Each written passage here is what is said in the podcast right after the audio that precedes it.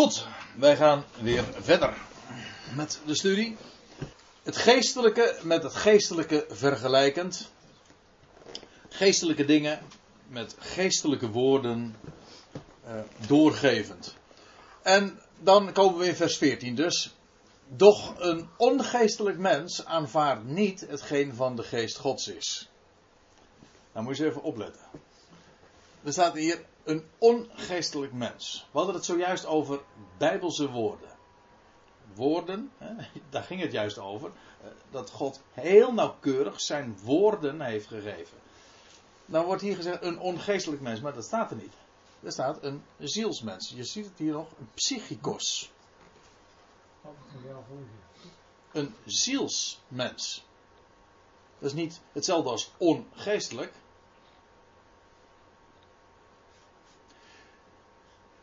Over het algemeen worden die termen trouwens al, altijd door elkaar gehaald. Ziel en geest. Dat is een, een, hopeloze zaak. Zelfs in de Bijbelvertalingen dus. Hè? Want hier wordt het dus uh, vertaald met ongeestelijk. Dit wordt uh, ziels. Maar later in deze brief, in 1 Korinthe 15, dan wordt er gesproken. Dan wordt het weer vertaald met natuurlijk. Een, een natuurlijk lichaam hè, en een geestelijk lichaam. Maar er staat letterlijk een zielslichaam. Wij, dit is een zielslichaam. En wat we straks zullen krijgen, als we getransformeerd worden in de, in de opstanding, ontvangen we een geestelijk lichaam. Een uh, pneumaticos lichaam. Dus psychikos en pneumaticos. Ziels, geestelijk. En uh, het wordt uh, op nog een paar verschillende manieren weergegeven. Maar het woord van God maakt in elk geval heel duidelijk scheiding. En dat zie je al in Hebreeën 4, vers 12. Ik heb al eerder vanavond op dat vers gezinspeeld.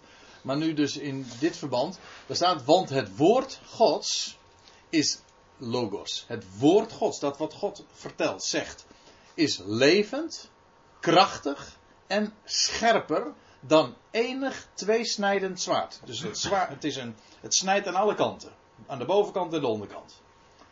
En het dringt door zo diep dat het van één scheidt ziel en geest. Dus Gods woord is scherp. En wat betekent dat? Hier, als we ons even beperken tot dit vers. Het betekent dat Gods woord scherp is. Het verdeelt, het, het maakt onderscheid tussen ziel en geest. Begrippen waarvan wij zeggen, nou is ongeveer hetzelfde. Dat is heel grappig zoals dat in onze taal ook die verwarring verweven is. Iemand heeft geestelijke pro problemen en hij gaat naar de psychiater. Moet je eens opletten. Psychiater, dat is eigenlijk een zielen, ja, een ziels, uh, zielenknijper. uh, of een, een, een, psycholoog. Maar psyche, uh, is grappig hoe in dat, hoe, hoe veel woorden wij gebruiken die direct of indirect ontleend zijn aan de Griekse taal. Als het met ons woord psyche dus ook. Psyche komt, is gewoon een Grieks woord. En dat betekent ziel. Dus als er staat in de, in de Griekse vertaling van alzo werd uh, de mens een levende ziel, dan staat daar gewoon een levende uh, psyche. Waarbij de psyche, dat is uh, wel, wel ja, toch opmerkelijk, wij denken de, de ziel, wij hebben allerlei misverstanden. Men spreekt dan over de onsterfelijke ziel. We hadden het zojuist over, over woorden van menselijke wijsheid. Dat is een heel. Ik, ik noemde al eerder een voorbeeld. Dit is weer een ander voorbeeld. De onsterfelijke ziel. Zo'n term die we allemaal kennen en gebruikt worden. Maar weet u dat het een woord van menselijke wijsheid is? Het is, het is geen term die uit de schrift komt. Het was iets wat Aristoteles, een, Griekse wijsgeer, al, al leerde. En Plato. Het komt echt uit de Griekse filosofie. En is gewoon geadopteerd in de christelijke theologie. En wij spreken nu dan ook gewoon als christenen in de kerken, et cetera, over de onsterfelijke ziel. De mens heeft een onsterfelijke ziel. Het is geen bijbelsterm, uh, geen bijbelsterm, sterker nog, een volstrekt onbijbelse term. De Bijbel zegt, de ziel die zondigt, zal sterven. Alleen zo'n uitdrukking is al een doodsteek, met recht een doodsteek voor de, voor, voor zo'n theologische term of voor een filosofische term, de onsterfelijke. Nee. Maar ik zal nog eens wat zeggen. De eerste keer dat het woord ziel gebruikt wordt, dat is niet in verband met de mens, maar dat is in verband met de dieren. Helaas wordt dat ook weer wegvertaald. Maar dat, ja, daar, doen we dus Bijbelstudie voor. In Genesis 1, daar lees je over, over de, uh, dat God in de wateren, maar ook in de, in de hemelen, de luchten, uh, de dieren, levende wezens staat er, maakten, ieder naar zijn aard. Er staat er in onze vertaling levende wezens, in de MBG-vertaling in ieder geval, maar er staat gewoon levende zielen. In de Statenvertaling staat zielen. Ja. Maar in de MBG-vertaling staat dan uh, levende wezen. Dus inderdaad, het zijn zielen. Waarbij trouwens de mens niet eens een ziel heeft, maar de, hij is een ziel. Wij hebben een lichaam, maar we zijn een ziel. Even andersom. Het is precies andersom, ja. En de mens, van Genesis 2, vers 7. Uh, God nam stof uit de aardbodem. We zijn, want dat is wat ons lichaam is. Gewoon stof uit de aardbodem. We zijn stof en we keren weer terug tot stof. That's what we are. En hij nam stof uit de, bodem, uit de aardbodem en dan lees je en hij blies daarin. Daar hadden we het al eerder over. Inspiratie. En alzo werd de mens, werd de mens, niet kreeg die mens, maar werd de mens een levende ziel. De mens is dus een levende ziel. En weet u dat de Bijbel ook spreekt over dode zielen? Waarschijnlijk in de vertalingen niet. Nou, in ieder geval de MBG-vertaling niet. Ook dat is allemaal weer weggemoffeld. Waarschijnlijk ook door. Ja, dan, want dan gaan er zoveel. Als, je dat, als men dat gewoon correct zou hebben weergegeven. Zoals de staat. Ja, dan gaan er zoveel. Uh, zoveel ideeën ter zielen. die gaan, al, die gaan sneuvelen allemaal wat ik juist het boeiende van Bijbelstudie vind, om, om gewoon ideeën die wij hebben van menselijke wijsheid, dat het allemaal ter, ter ziele gaat en dan krijg je Gods woord voor in de plaats. En dan word je wijzer.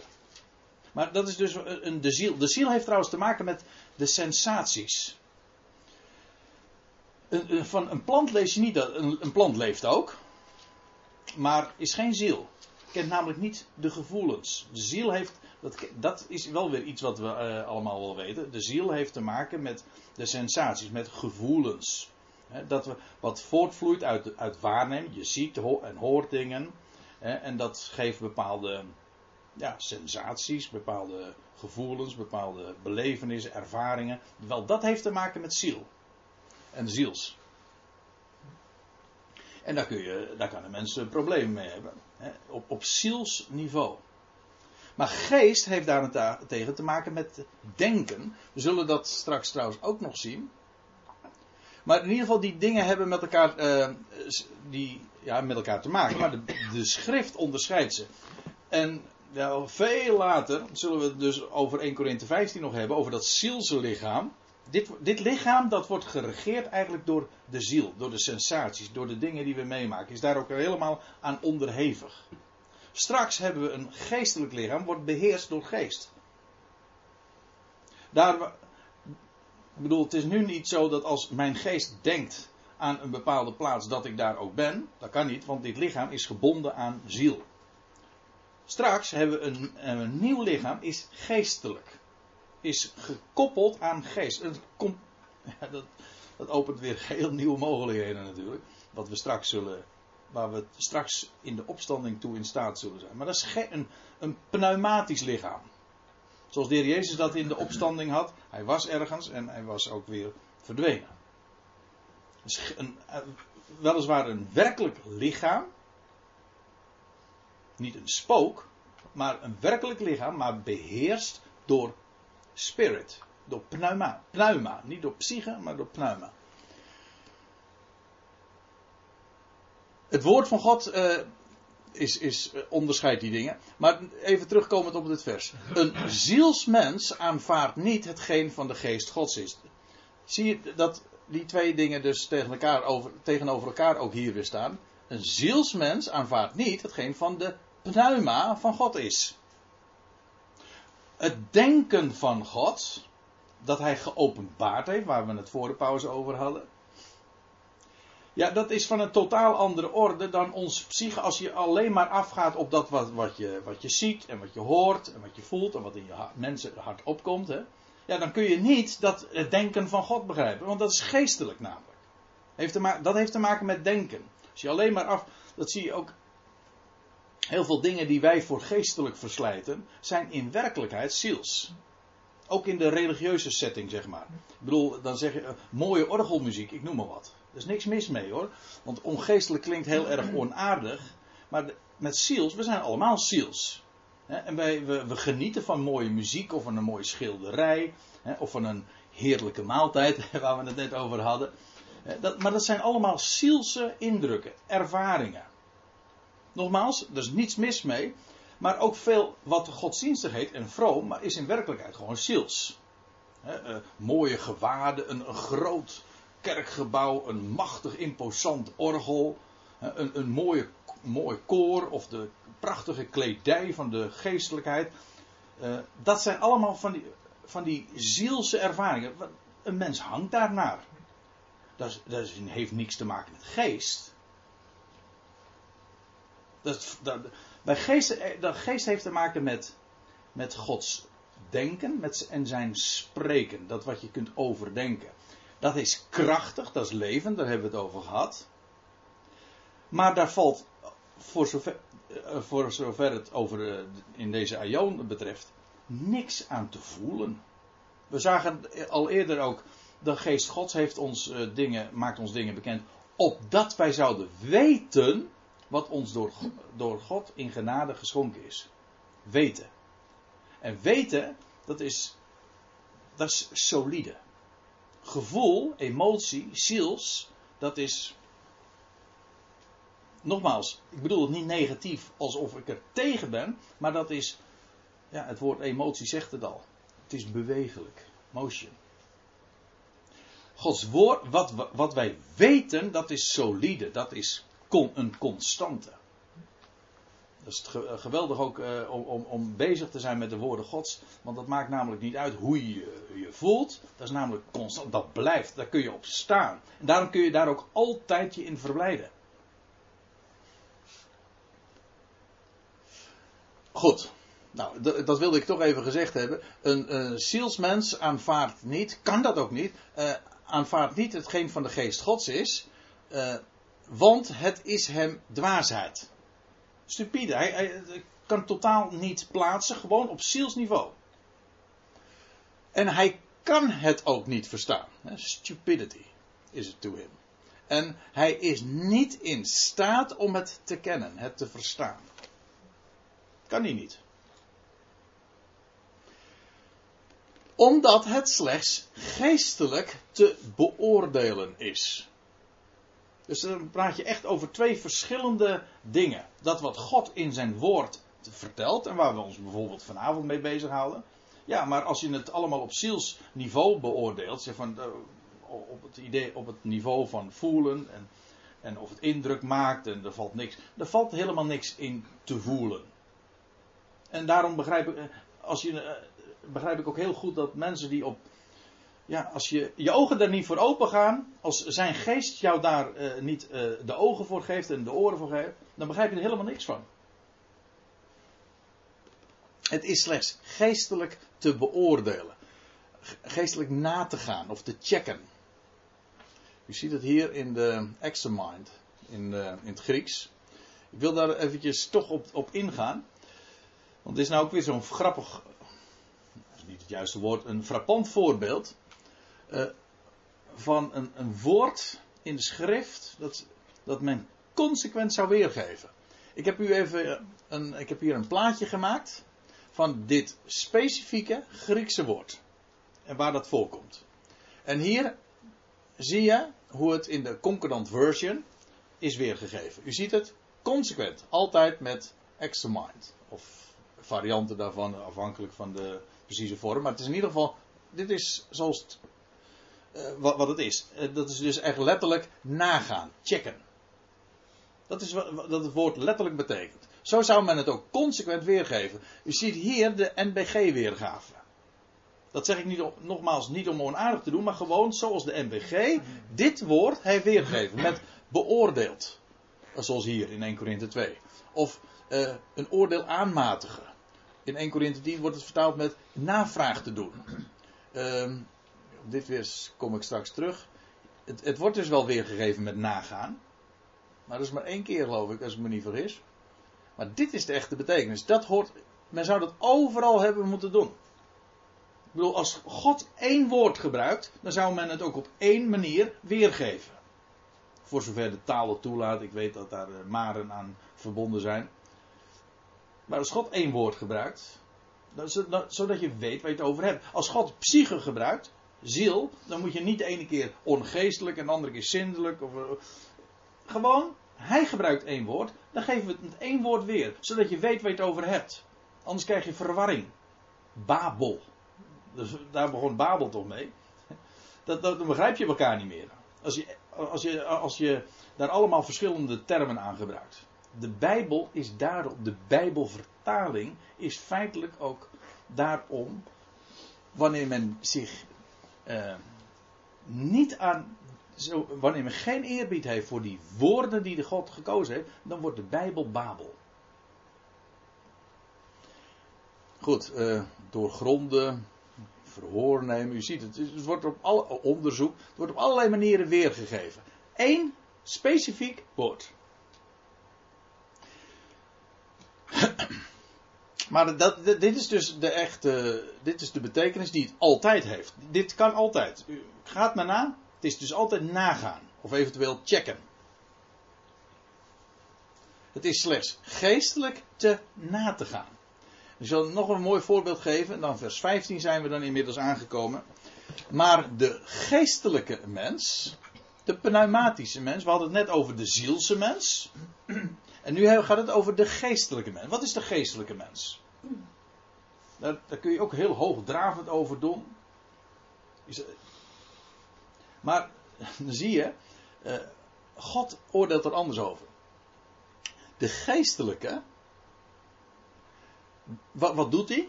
Is die uh, altijd in, in, in, in is, is dat een zwever? Of zo, zoals dat, uh, ja, dat hangt er een klein beetje vanaf in welk segment je van de christelijke wereld je bevindt. Maar sommige mensen denken daar heel, hebben daar zweverige ideeën over, over een geestelijke. Moet je eens opletten wat Paulus zegt. Wat is nou een geestelijke mens? Wat doet hij? De geestelijke, hij beoordeelt, hier is hetzelfde woord weer, beoordeelt alle dingen. En hier dit woord, waar ik, waar ik het dus over had, hè, nagaan, checken, dat komt nog een keertje voor. In deze specifieke vorm. En dat is in handelingen 17 vanzelf. Daar gaan we even naartoe. Dat is een bekend woord. Het gaat namelijk over de mensen in Berea. De Bereërs. Sommigen voelen al aan waar ik naartoe ga. Die Bereërs, Berea dat was een plaatsje dat lag, uh, of een plaats dat lag naast Thessalonica. Het huidige Saloniki. En van hen lees je, en deze in Berea onderscheiden zich gunstig van die te Thessalonica waren. Uh, waarom? Daar zij het woord, dat Paulus predikte, met alle bereidwilligheid aannamen. Dat wil zeggen, ze hoorden, ze dat aan. Ja. Hmm. Ja, ze ontvingen, ze hoorden Paulus aan met alle bereidwilligheid. Dat is één ding. Dat is, één, ze stonden er open voor. En wat deden ze vervolgens? En dagelijks de schriften nagingen. Nee, volgens elke dag nagingen de schriften. Of deze dingen zo zijn. Of zo waren, voor mij was. Dat is wat ze deden. En hier wordt het dus vertaald met, ze gingen de uh, dagelijkse schriften na, nagingen. Maar dat is dus hetzelfde woord als wat hier uh, vertaald wordt met beoordeeld. De geestelijke mens gaat alle dingen na. Als ze het hier hadden weergegeven op de manier zoals in Handelingen 17, zoals uh, dat gaat over die Bereërs. Die Bereërs, wat deden ze? Ze gingen na. Ze checkten. Ze deden de schrift open en zeiden van er wordt iets verteld. Ze stonden er helemaal open voor.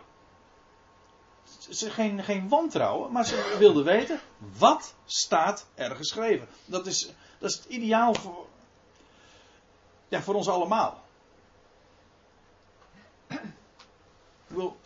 Je bent er toch helemaal niks eh, mee geholpen wanneer, wanneer je weet wat een Bijbelleraar denkt of zegt. Dat schiet toch niet op. Je zegt van ja, André Piet zei, of André Piet denkt, zo wat. Je, het is pas je geestelijk eigendom wanneer je weet, ik, kan, ik, ik weet het omdat de schrift het zegt. Ik kan het zo laten zien. De schrift zegt het. Dan is het je eigendom. Dan, kun je, dan hoef je dus niet op mensen te beroepen, dat is weer menselijke wijsheid. Nee, dan zeg ik, de schrift zegt. Er staat geschreven, dat is kracht. Maar dan moet je, ja, om dat te kunnen doen, moet je de schriften nagaan. Zodat je dus zijn woorden in je mond kan nemen. En daar dan ook de kracht daarvan ervaren. Want Gods woord, we hebben het gezien, het is levend. Het gaat, Gods woord gaat dan leven. Het is ook power, krachtig. En het is scherper.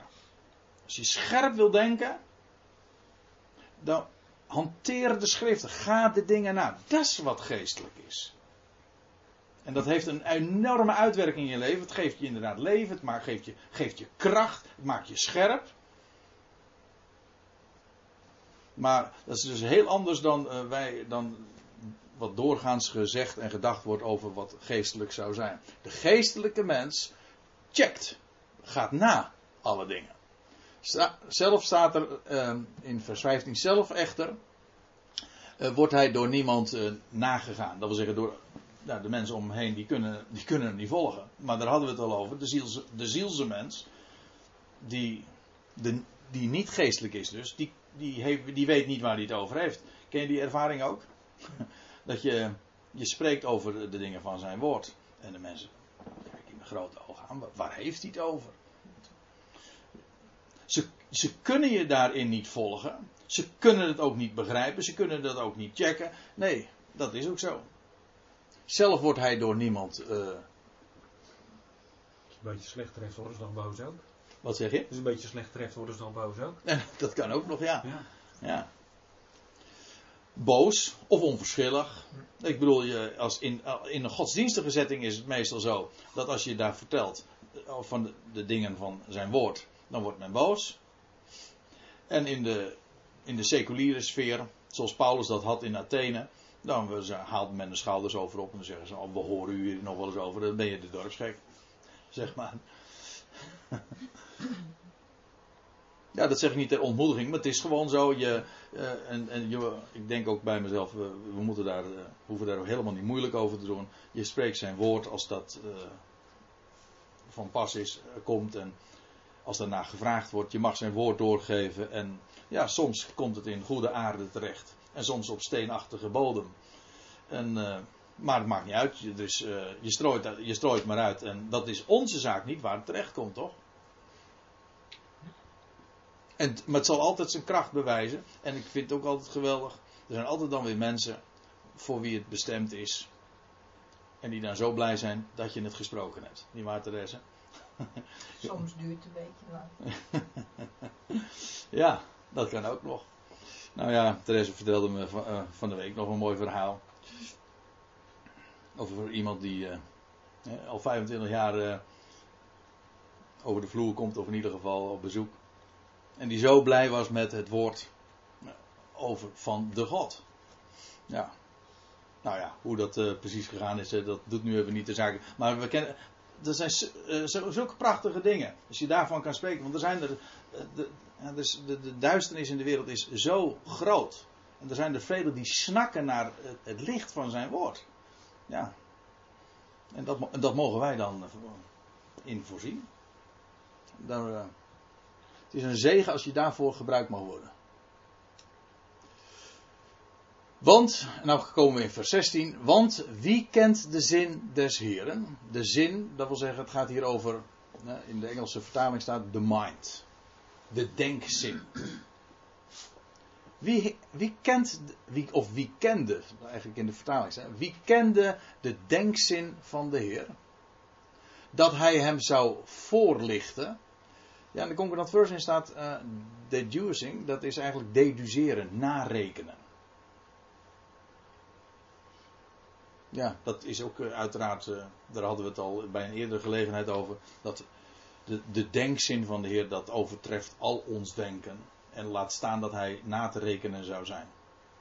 Wat dacht je van de vraag die zo ge, die juist van de week had ik daar nog een gesprek met iemand over die eh, grote problemen had met, met de dingen die in haar leven plaatsvond.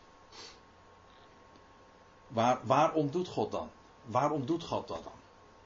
Dat is de, de bekende vraag in Job ook. Waar- waarom moet dat nou gebeuren? Dat, eh, met iemand die dan eh, een geliefde en daar gebeuren eh, vreselijke dingen mee of een diepe weg gaat God daarmee. Ja, waarom dan? Ja, dat, zijn, dat kunnen hele knagende vragen zijn. Het antwoord is, hij is helemaal niet na te rekenen. Maar dat hoeft ook helemaal niet. Je kunt hem gewoon vertrouwen. Hij is God. En, hij, en alles wat hij doet, hij is liefde. En alles wat hij doet, heel zijn handelen en ook zijn nalaten van dingen. Alles wat hij doet en nalaat, wordt gekarakteriseerd door liefde. Dus je, je mag hem vertrouwen. En hij plaatst de dingen. En wij hoeven helemaal geen antwoord te hebben eigenlijk op de v- vragen waarom het zo is. Misschien ze kreeg de vraag: zullen we het straks wel weten? Ik zeg: weet ik niet. Hè? er niet meer. En ik denk ook: eh, doet het ertoe?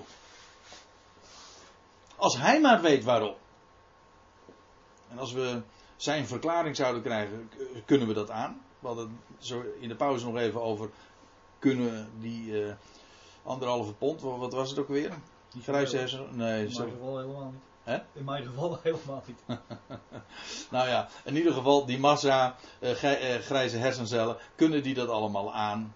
Nee, natuurlijk niet. Wat, wat begrijpen we nou? Hoe zouden we hem kunnen narekenen? Maar, zegt Paulus dan, zo eindigt eh, dan het tweede hoofdstuk van eh 1 Korinthe. Wij hebben de zin, dat wil zeggen de denkzin van Christus. Ja, hoe? Oh, doordat we zijn woord hebben leren kennen en dat dat eh, in ons hart is. Die denkzin hebben wij. Dat is onze denktrand. Wij hebben de denkzin van Christus. En zo ben ik ongemerkt eh, gekomen in eh, hoofdstuk 3. Ja, ik kan best nog even, eh, nog even verder gaan. Want feitelijk eh, loopt het betoog gewoon door in hoofdstuk 3, vers 1. En ik, broeders, schrijft Paulus dan, ik kon niet tot u spreken als tot geestelijken. Hier gebruikt u weer datzelfde woord. Tot geestelijken. Dus eigenlijk mi- min of meer een klacht. Zo van, ik wilde zoveel vertellen, maar ik kon het niet. Ik was niet in staat om dat te doen. Natuurlijk, het zijn broeders. Ze kennen de Heer. Maar wat was dan het probleem? Nou, laten we verder lezen. Maar zegt hij, slechts als, als tot vleeselijke, nog onmondige in Christus. Dit gedeelte komt me nog erg eh, helder, staat me nog er- erg helder in de herinnering, want een paar weken geleden heb ik in Eber en Ezer mogen spreken over, eh, over dit Bijbelgedeelte. Ook ging het over melk en vaste spijs.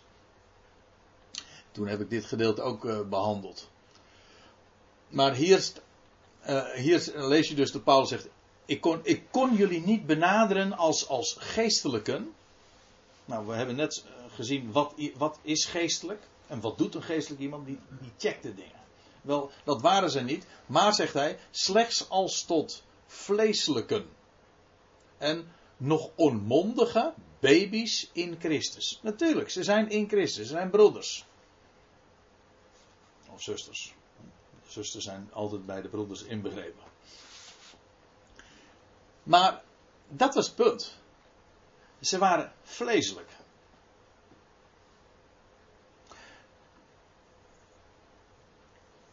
Ik, ik sla eventjes een, een heel aantal hoofdstukken over. Als, maar dan gaan we weer verder in de Korinthebrief. Dus, maar dan zijn we inmiddels in, in 2 Korinthe aangekomen. 2 Korinthe 5. Daar staat er in vers 16.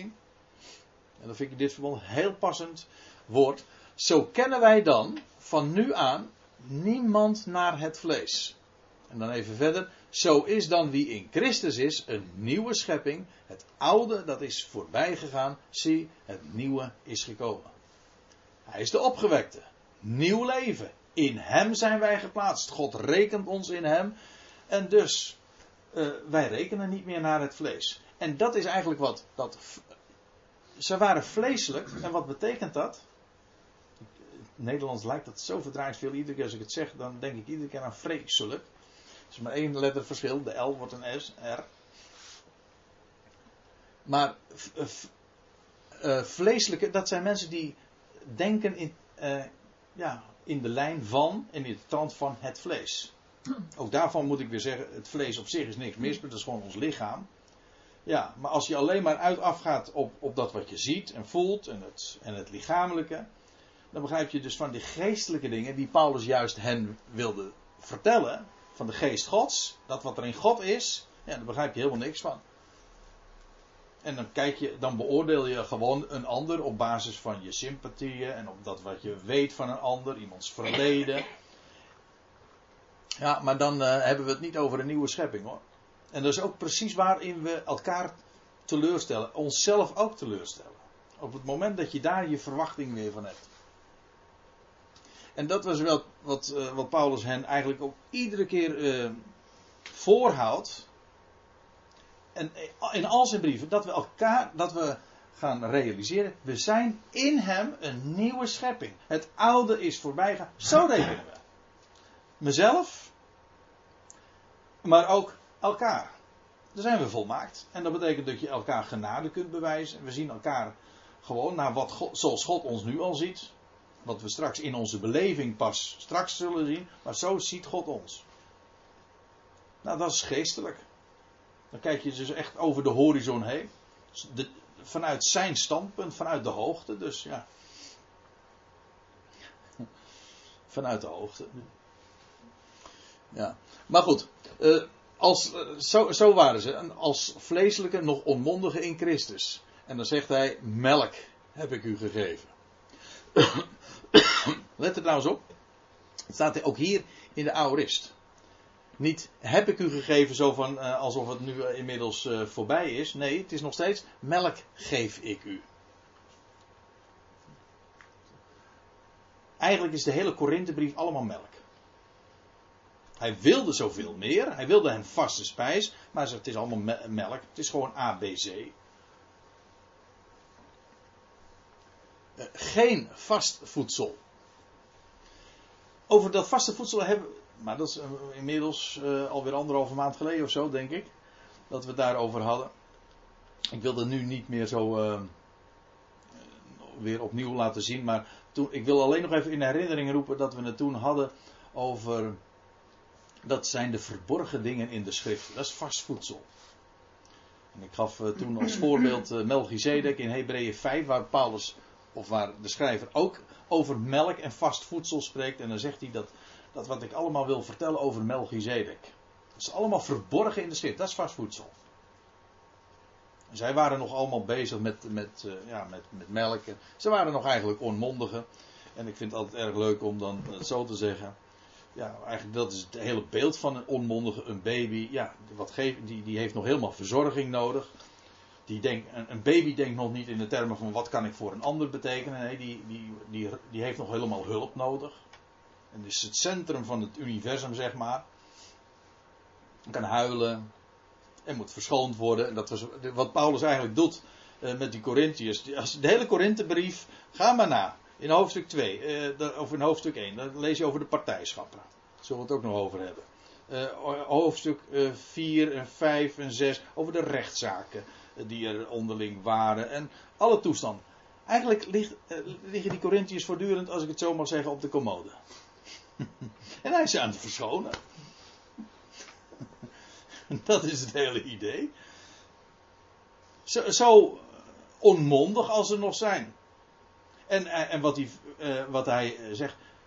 Wordt het nou eens niet tijd om ook vast voedsel te, tot je te nemen? Zodat je groeit, volwassen wordt. Er is niks mis met een onmondige zijn, want we zijn al, we- ons leven is allemaal begonnen met die fase. Maar het is wel de bedoeling natuurlijk dat je opgroeit. En dan, het, het, beeld is, ga vast voedsel tot je nemen. Zodat je volwassen wordt, sterk, zelfstandig. Niet meer afhankelijk van anderen.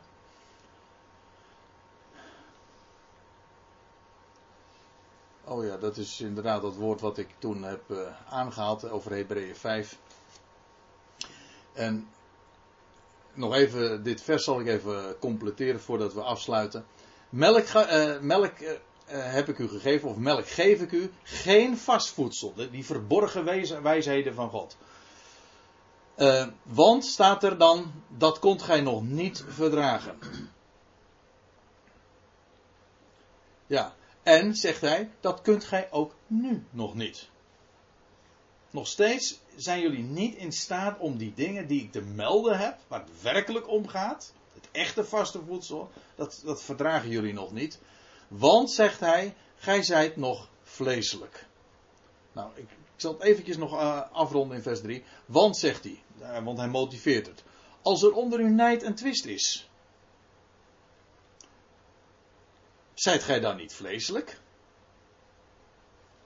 Nijd, jaloezie en twisten, onderlinge strijd, dat is vleeselijk. Want dan heb je, te maken, dan heb je dus te maken met eh, ja, conflicten die er eh, zijn. eh, dat zijn dus de oude mens.